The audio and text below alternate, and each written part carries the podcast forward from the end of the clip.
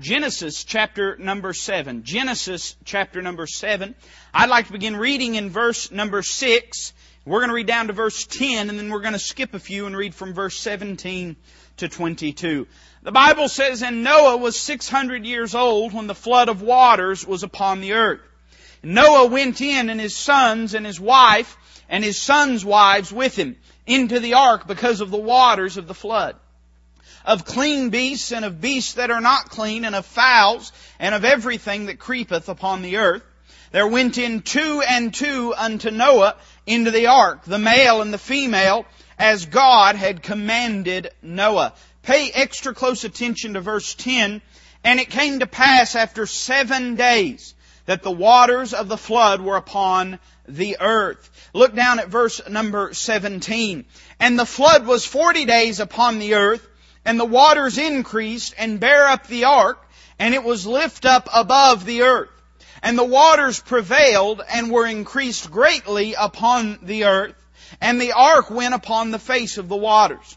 And the waters prevailed exceedingly upon the earth, and all the high hills that were under the whole heaven were covered. Fifteen cubits upward did the waters prevail, and the mountains were covered.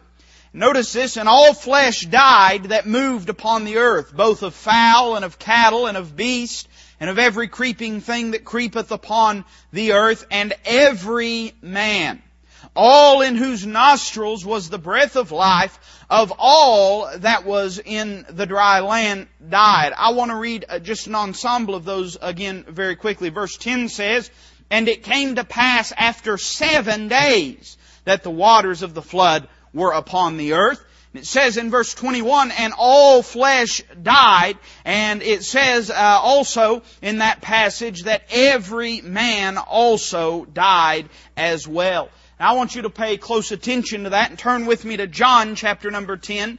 I want to read one verse from John chapter number 10 and then we will begin, or three verses, excuse me. John chapter 10 uh, tells us in verse number 7 then said Jesus unto them again, Verily, verily, I say unto you, I am the door of the sheep. All that ever came before me are thieves and robbers, but the sheep did not hear them. I am the door. By me, if any man enter in, he shall be saved, and shall go in and out and find pasture. I am the door. By me, if any man enter in, he shall be saved and shall go in and out and find pasture. Pray with me this morning. Heavenly Father, I'd ask that your blessing would be upon your word, Lord. I don't have the ability to preach or to stand or to say anything worthwhile in and of myself, but God, I know that you can enable me and empower me and anoint me, Lord.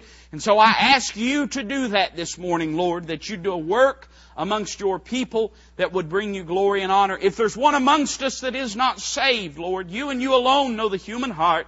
I pray that you would convict them of their lost state and show them their need of you. Father, we love you because you first loved us, Lord, with a love to the uttermost and with a love unspeakable and full of glory, Lord. We thank you for loving us and we ask these things in Christ's name.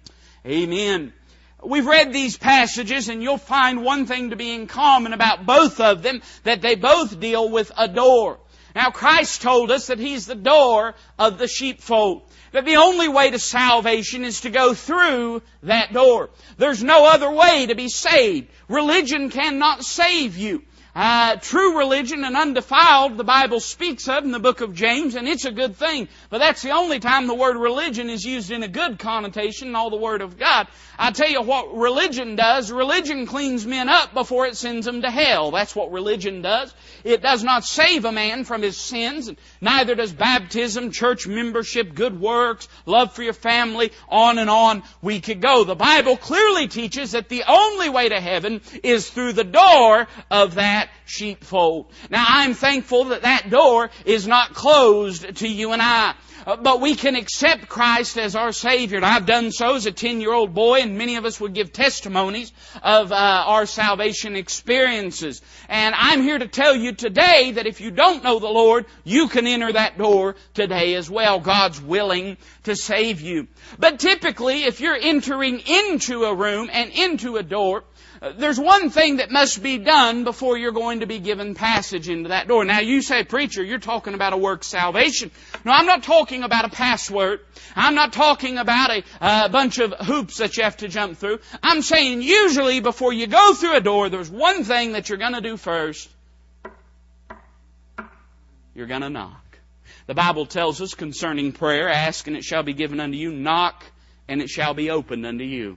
Isn't it funny that in all the illustrations given of salvation, uh, I believe there's none so simple as just merely knocking. The Bible tells us we're to look unto the Lord. The Bible tells us uh, that uh, we're to partake of our Lord. He's the bread from heaven. He's the water of life. And there's a lot of illustrations. But you very rarely hear people talk about the knocking on the door. Uh, but here in this passage and a few others, I want us to talk about just a simple knock. What does it mean to knock on a door? And I want to give you a few things by way of introduction. You know, I got to thinking about it, and a sermon always is a lot better if the preacher will think about it a little. Amen. And uh, I tried to think about it a little, and I thought, what does a knock really mean? Uh, we all, I'm sure, we have people come to our doors and knock on our doors, but there's a few things that a knock is going to imply to you. I would say first off that when a person knocks on a door, they're implying that their present position is insufficient. You see, you don't knock on a door except you're wanting to get from where you are to where they are. Can I tell you that before a sinner ever gets saved, they have to first recognize that they are a sinner and on their way to hell? Uh, a person will never seek the Savior until they realize they're a sinner. Because you see, why would they need a Savior if they're not a sinner? A sinner must recognize that he is a sinner and that his present position is insufficient. We've heard this many times. We've heard people say, that person doesn't have sense enough to get in out of the rain. How many of you have heard that before? I've heard that in my life. But can I tell you, there's people today uh, that they're not trying to get in out of the rain falling from heaven, but they need to get in out of the rain of God's judgment, but they just don't have sense enough to get in out of the rain. When you knock on the door, you're saying, where I'm at is not good enough. I've got to get somewhere else. And until a sinner recognizes that his state that he's in, you know, the Bible doesn't teach that we're going to get to heaven and have all of our good works weighed against our bad works. I know that's what the funny papers teach. I know that's what theology of today teaches. But the Bible never once says that your salvation is merited upon your own ability or your good works. If you think you're going to get to heaven and old St. Peter, because we think he's going to be standing at the gates, because uh, it needs a gatekeeper, amen. Why would heaven need a gatekeeper? Does that make sense to you? It don't to me, but uh, we think we're going to get there, and old St. Peter's going to uh, get us in there and walk us around, tell us a few lawyer and Baptist jokes, and then he's going to take us to a big old scale that's going to be standing up. And God's going to pile our good works and our bad works on either side. And if the good works outweigh the bad works, well then we have uh, entrance into heaven. And if the good works don't outweigh the bad works, then we're either going to go to hell or go to a purgatory, a limbo state, where someone must pray us out of that situation. Can I tell you that those doctrines are straight out of hell? The Bible tells us in John chapter 3 that the condemnation of God abides already upon the sinner. You say, I'm waiting to find out. No, if you've never been saved, you've been found out already. You're under condemnation. You need not wait until judgment is passed. Judgment has already been passed. It's just not been executed yet. And there's a way out. The Bible teaches uh, that you're under condemnation already, and a sinner must recognize that. That I'm lost, I'm undone. If I stay in this situation, I'm headed to a devil's hell. I cannot save myself. But I'm thankful a knock doesn't just tell us that our position is insufficient, but it tells us that there's power behind that door to open it. when you knock on a door, you're assuming someone is on the other side and you're assuming that they can open that door for you. Most of us have locks on our doors. I don't know. Maybe you live in Mayberry, neighbor. I don't. I live in a in a, in a nice part of town. I'm thankful for my uh, place that the Lord's given me, but I still lock my doors at night. And if somebody comes and knocks on my door, I'm going to have to unlock and open that door for them. There has to be power to open that door. Can I make you a solemn promise? Can I make you a promise that you knock on salvation's door, there's power to open it for you? The Bible teaches that Christ has abolished or has destroyed death. He's not quite abolished it yet. He's not quite cast it out yet. It's the last enemy to be defeated. But Christ has already conquered uh, death. The devil can't make you die and go to hell. The devil can't send you to hell. You have to make that choice. But Christ has already made a way for you to be saved. When He died on Calvary, He took every obstacle out of the way for you knowing Jesus Christ as your Savior. Everything but your own stinking pride. That's the only only thing that he left. And you know, friend, if you'll knock on that door, you'll find he has power to open it. He has power to give you joy. He has power to give you happiness. He has power to give you peace. He has power to break you from them sins. He has power to wash you clean. He has power to give you life that's worth living and breathing every single day. There's power behind that door to open it for you. But it implies a third thing. I've not started preaching yet. Just hang on. It implies a third thing it implies that the presence of the person behind it is where you want to be. You see, when you knock, you're trying to get into that door. But most of the time, when you knock on a door, you're trying to get in to see the person that's on the other side. You want to dwell with them. You want to spend time with them. You've come for them. Uh, most of the time, unless it was just a weary journeyer, a weary traveler that uh, tried to get in out of inclement weather, most of the time when a person knocks on your door and they're trying to get in your house, they're trying to get in there to get to you, to, to be around you, to spend time with you. Can I tell you that a sinner, if they're ever going to be saved, they have to recognize that salvation is in a person, not in anything else have to recognize that it's not about following a creed. It's not about being a good person. It's not about joining a church.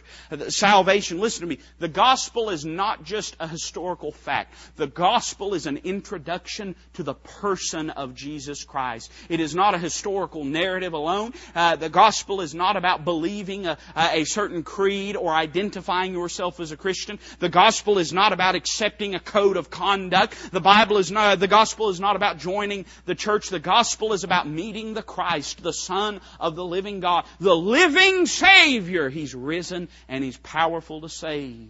So we see a knock in many ways is fitting that it would bespeak of salvation.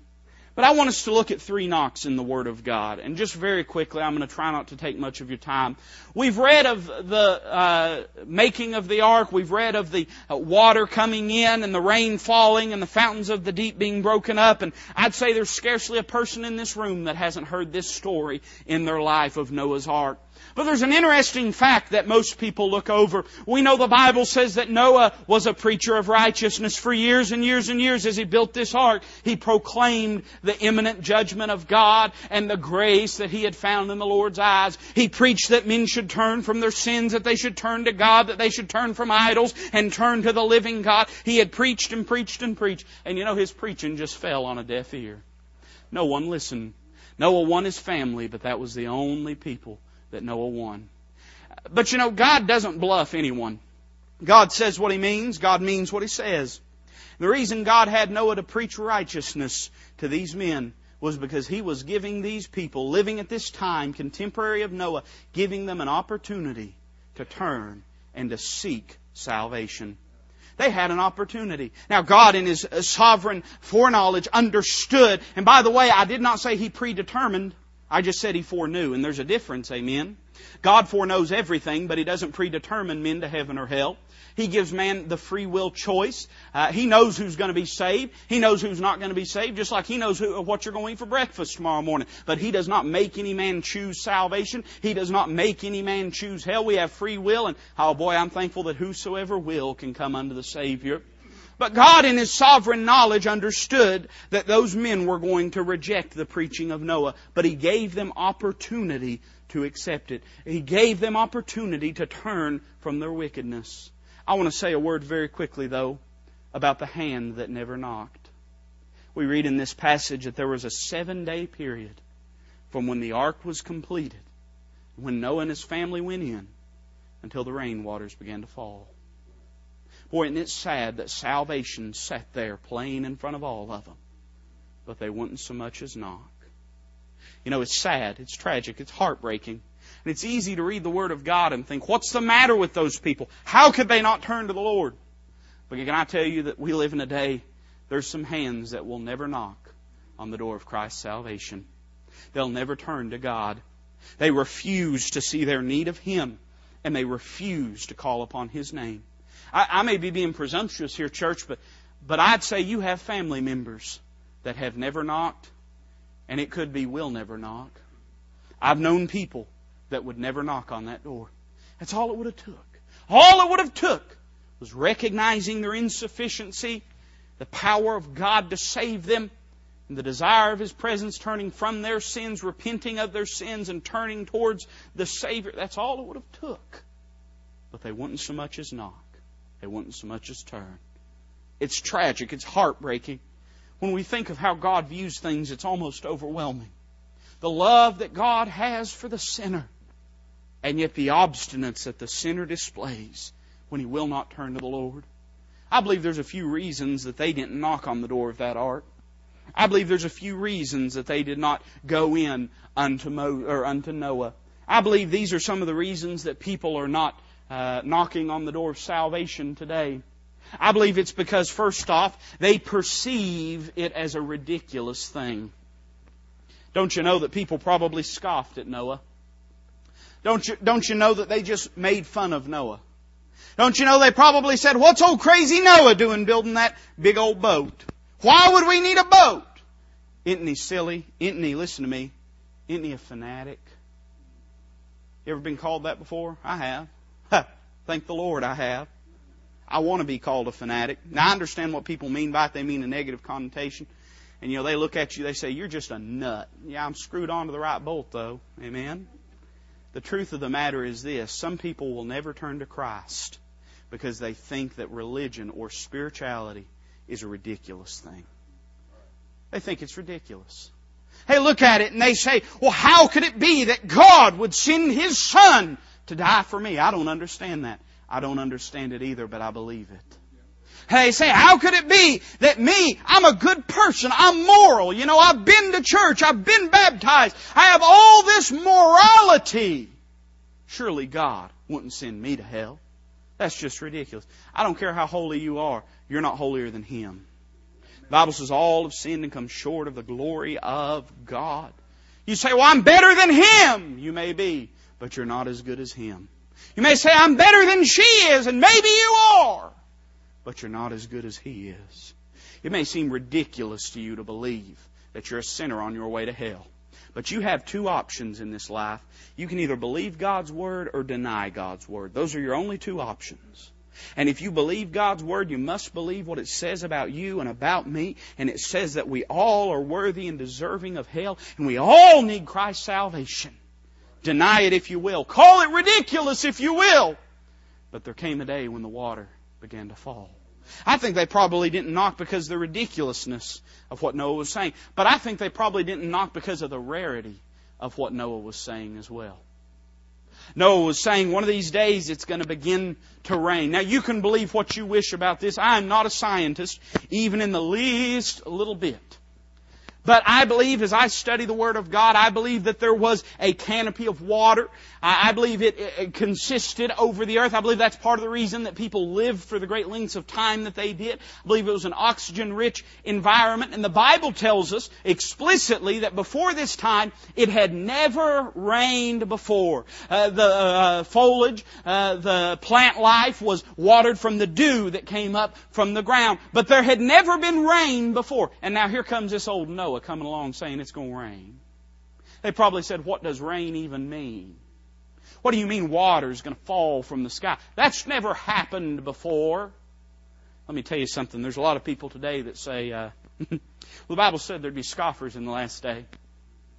The Bible says that they would say uh, that it's been many years since the prophecy uh, of His coming. Uh, that it's been many years that they've been saying that the Lord is coming back. They've been telling us the judgment of God was coming for many, many years. Why should we believe it? That attitude pervades and is prevalent in the society of today. It's never happened before, so why should I believe it? By the way, the Big Bang, and I know the Big Bang never happened at all, except, you know, you've seen the bumper stickers, God said it, bang, it happened. But, uh, I, I know that the Big Bang never happened, but they want to believe uh, in something that has never happened since then, but they don't want to believe in something that hasn't happened and they can't prove it's never happened before. You see, the truth of the matter is the lost don't want to accept Christ because they don't believe that God is really going to judge them. They don't believe the Lord's really going to come back. And let me let me say something that may just ruffle a few feathers. Most saved people don't believe He's going to come back either. They may say they believe it, but if they really did, they'd live differently. I believe that they looked at it and they said, "No, that's never happened before, so it's never going to happen." And I'd be right in telling you that the Lord never is going to destroy the earth with water again.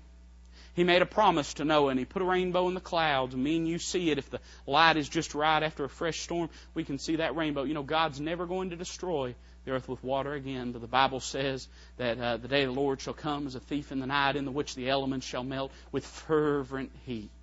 Say, preacher, you believe in global warming? I sure do. I just believe it's going to get a lot, hotter than they do. Amen.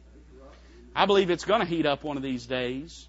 I believe the earth, the earth is going to be destroyed by fire, and the Bible teaches explicitly that it will be so. I believe they didn't believe it because of the rarity. They said it's never happened before, so it can't happen. But I believe there was one ultimate reason that that hand never knocked.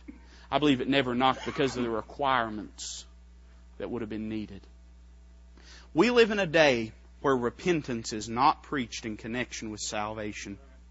But can I tell you that repentance in the Word of God is always connected with salvation? You say, oh, preacher, that's just saying repentance uh, just from ourselves, not from our sins. And I understand what's meant by that. You're not going to confess every single sin when you get saved. But let me tell you something. Any sinner that comes to Christ and does not anticipate giving themselves to Him, they've not come to be saved. They've come to be saved from hell, but they've not come to be saved from their sins.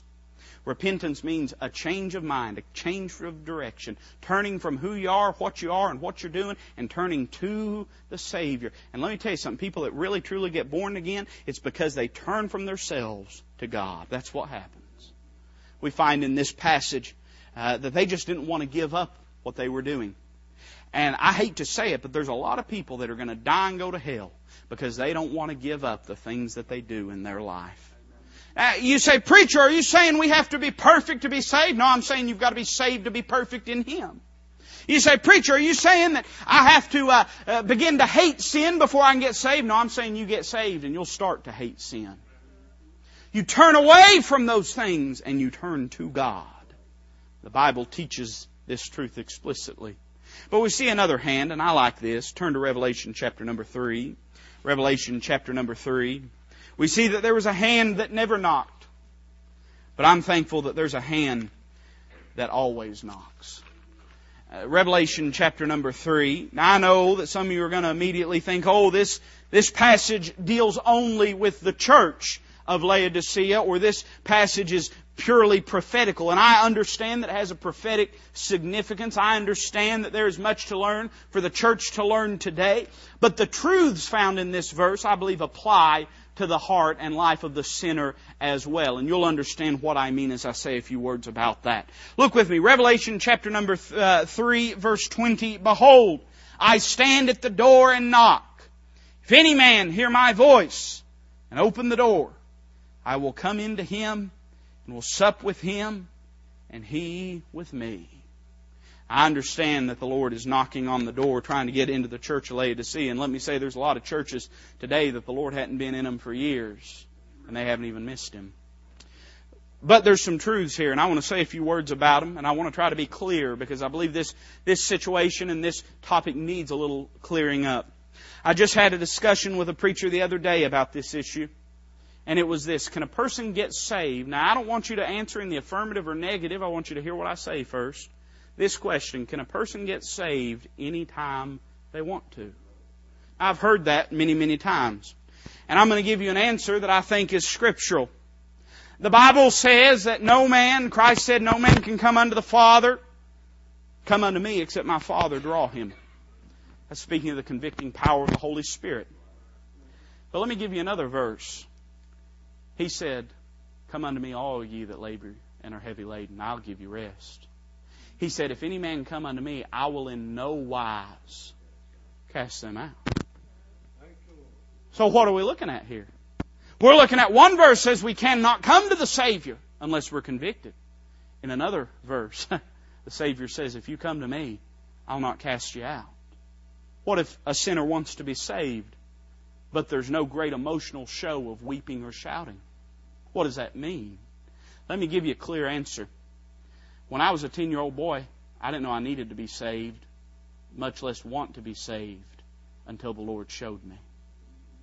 A sinner that truly wants to be saved only wants to be saved because God has convicted him and showed him his need of Christ's salvation. Now you say, preacher, what about someone that comes to the Savior and wants to be saved, but they're not under conviction? Find me one and then we'll figure it out. Amen. I've not met one. Now I've met some little kids that got walked through a prayer at vacation Bible school or in a children's church or in a youth campaign before and they didn't want to go to hell, but they didn't want to be saved from their sins. They wanted to be saved from hell, but they didn't understand they were a sinner. I've, I've found a few of those. And I've found some people that wanted to save you that get them out of debt, but not get them out of hell and save them from their sins. I've met a few of those. But anybody I've ever met that has understood their need as a sinner and come to the Savior for salvation, it's only because God has dealt in their heart first. And you say, oh, but preacher, but preacher, but preacher. Let's just lay it out there. A sinner won't want to be saved until the Lord shows him his need. And so a sinner won't come to the Lord to be saved. It's unnatural. Hey, let me ask you this. Is salvation a spiritual thing? The natural man receiveth not the things of the Spirit of God. I knew I needed to be saved because God told me that I needed to be saved, and that's the only way I knew that I needed to be saved. By the same token, conviction is not necessarily evidenced by an outward show either. There's plenty of people under conviction. You know, we we don't read of David weeping and crying. We read of him changing his actions. We can go all through the Word of God. It's not always about whether you're weeping or crying. It's not about whether you're running down an aisle or walking down an aisle. What it's about is that the Spirit of God has convicted, and let me use this word, convinced you of your need of Christ. But I'm thankful that that hand is always knocking. Always knocking. God's willing to save you anytime you're willing to be saved. You say, Oh, I thought I had to be under conviction. You're not going to be willing to be saved until you are under conviction. You know you need to be saved and want to be. It's because God's dealing with you. And that hand, she's a knocking. We see the hand that always knocks. There's a few things implied in this passage. I'm just going to give them to you very quick. I'm not going to keep you very long in this. Uh, but I want to say that it's a powerful knock. It's a knock that's able to open the door. Uh, let me tell you something. When Christ knocks on your heart's door, He's doing it because He can save you. And He can save any that come unto Him. But I think sometimes there's a fear in the heart of sinners saying, could God really save me? Could God really save me? Could He really free me from these addictions that I've got? Could He really give me a love for my family? Could God really wash my sins away? He wouldn't be knocking if He couldn't. He can, he can save you from your sins. He can wash you white as snow. The blood will never lose its power. It's a powerful knock. But I want to say it's not only a powerful knock, it's a perpetual knock. I'm careful in saying this. Because I, I, I believe there comes a time, I, I do believe you can turn God away one too many, and I believe the Holy Spirit, I believe you can come to a place where the Spirit of God quits working with you because you've chosen for Him not to work with you. You can, you can believe that or not if you want, but, but I believe that. And I'm not saying that uh, the Spirit of God will always strive with man. That's not what I'm trying to say. I'm merely saying this. When I say it's a perpetual knock, I'm saying if He was knocking a week ago, He's still knocking today. I'm saying if He was knocking five years ago and He deals with your heart and you want to come to the Savior, He's still knocking today. It's not too late yet. If you have a desire to be saved, truly born again, He'll save you today. I like this. The Bible says, Behold, I stand at the door and knock. If any man, any man, hear my voice and open the door, I will come into him, will sup with him, and he with me. It's a panoramic knock. you know what panoramic is? That's when you have got the whole picture. I'm thankful that God can save anybody. I'm thankful that salvation is not a special elite club excluded by God's providence, but I'm thankful that the Lord is willing to save any that come unto Him. He said, if any man will open the door, I'll come into him. If any man will hear my voice, if any man will turn to me. You say, Preacher, I thought you said you had to be under conviction if you want to be saved. It's because the Lord's dealing with you. And I'm trying to tell you this. It doesn't matter the color of your skin, the tax bracket that you're in. It doesn't matter the good works you've done or the bad works you've done. We've got a Savior that loves you and wants to save you. The cross is the great equalizer of life. It doesn't matter who it is, God's willing to save you. Only thing that's needed is that you answer that knock. Turn with me to Matthew chapter 25, and I'm going to say a few words in hush. Matthew chapter 25. We're going to begin reading in verse number 1 and read just a few verses. The Bible says, Then shall the kingdom of heaven be likened unto ten virgins which took their lamps and went forth to meet the bridegroom. Five of them were wise, and five were foolish. They that were foolish took their lamps and took no oil with them. But the wise took oil in their vessels with their lamps. While the bridegroom tarried, they all slumbered and slept. And at midnight there was a cry made, Behold, the bridegroom cometh, go ye out to meet him. Then all those virgins arose and trimmed their lamps. And the foolish said unto the wise, Give us of your oil, for our lamps are gone out. But the wise answered, saying, Not so, lest there be not enough for us and you. But go ye rather to them that sell and buy for yourselves. And while they went to buy, the bridegroom came, and they that were ready went in with him to the marriage, and the door was shut. Afterward came also the other virgins, saying, Lord, Lord, open to us. But he answered and said, Verily I say unto you, I know you not. We see the hand that never knocked. We see the hand that always knocks. But we see the hands that knocked too late. There's a lot of dispensational discussion about this passage. All of the Olivet Discourse has a lot of dispensational discussion. And there's typically two views about what this passage means. Some believe it to mean the Jewish remnant during the time of the tribulation period in preparation for the coming of our Lord in power and in glory. I understand why that view is taken. I wouldn't break fellowship with somebody over that view. I'm of the opposite opinion. I believe this is dealing with believers, the professing church. That's why there's five foolish and five wise. Now you say, why is it that you take that view? Because the Jewish remnant is described in chapter number 24 of Matthew as going and preaching the gospel of the kingdom. To say that even the five wise virgins were slumbering and sleeping while the bridegroom tarried, if that's in relation to the coming of our Lord in power and in glory, I don't think we could say that that Jewish remnant during the tribulation period is going to be slumbering and sleeping. In fact, the Bible says at that time that the gospel will be preached unto all nations of the earth. Now we can fight about that later if you want to. I've got a few minutes after the service, but uh, I, I, take the view that this is dealing with the profess, professing church, and I, I believe that in many times the kingdom of heaven is reference to that kingdom coming of Christ that's coming. Uh, the king's in heaven right now, but one day there's going to be a literal and earthly kingdom. I believe it's talking about professing Christianity, and you don't have to believe that. But as we read this passage, there's a few things I'm struck by, and I believe no matter what your interpretation of that passage, these truths will be true none the same. In this parable that's given to us, the bridegroom is coming, but he's tarrying. In that time, all ten of these virgins uh, slumber and sleep. They all ten have lamps. They all ten had their lamps lit at one time, but only five of them had the oil. The other five. Now you say, well, preacher, uh, how could the other ones light it if they didn't have the oil? Well, you can light the wick, but it's not going to continue to burn. You say, preacher, what's the story here? Uh, the bridegroom comes and they're all awakened. And the five that had the oil went out, and headed out, following the bridegroom into the marriage. But the five that were foolish they woke up and they realized that though they had the lamp, they had the wick, they had the garment, they had no oil. So they go to those that are with them and they say, You've got to give us some of your oil. We've got to have oil. And they say, let me put it in just plain hillbilly language. If I give you some, I ain't going to have enough for me. but you know what the real truth in that is? Is this. If you haven't got the oil for yourself, you can't get it from nobody else. You've got to have the oil yourself. And so the bridegroom goes into the marriage and those terrifying words, and the door was shut.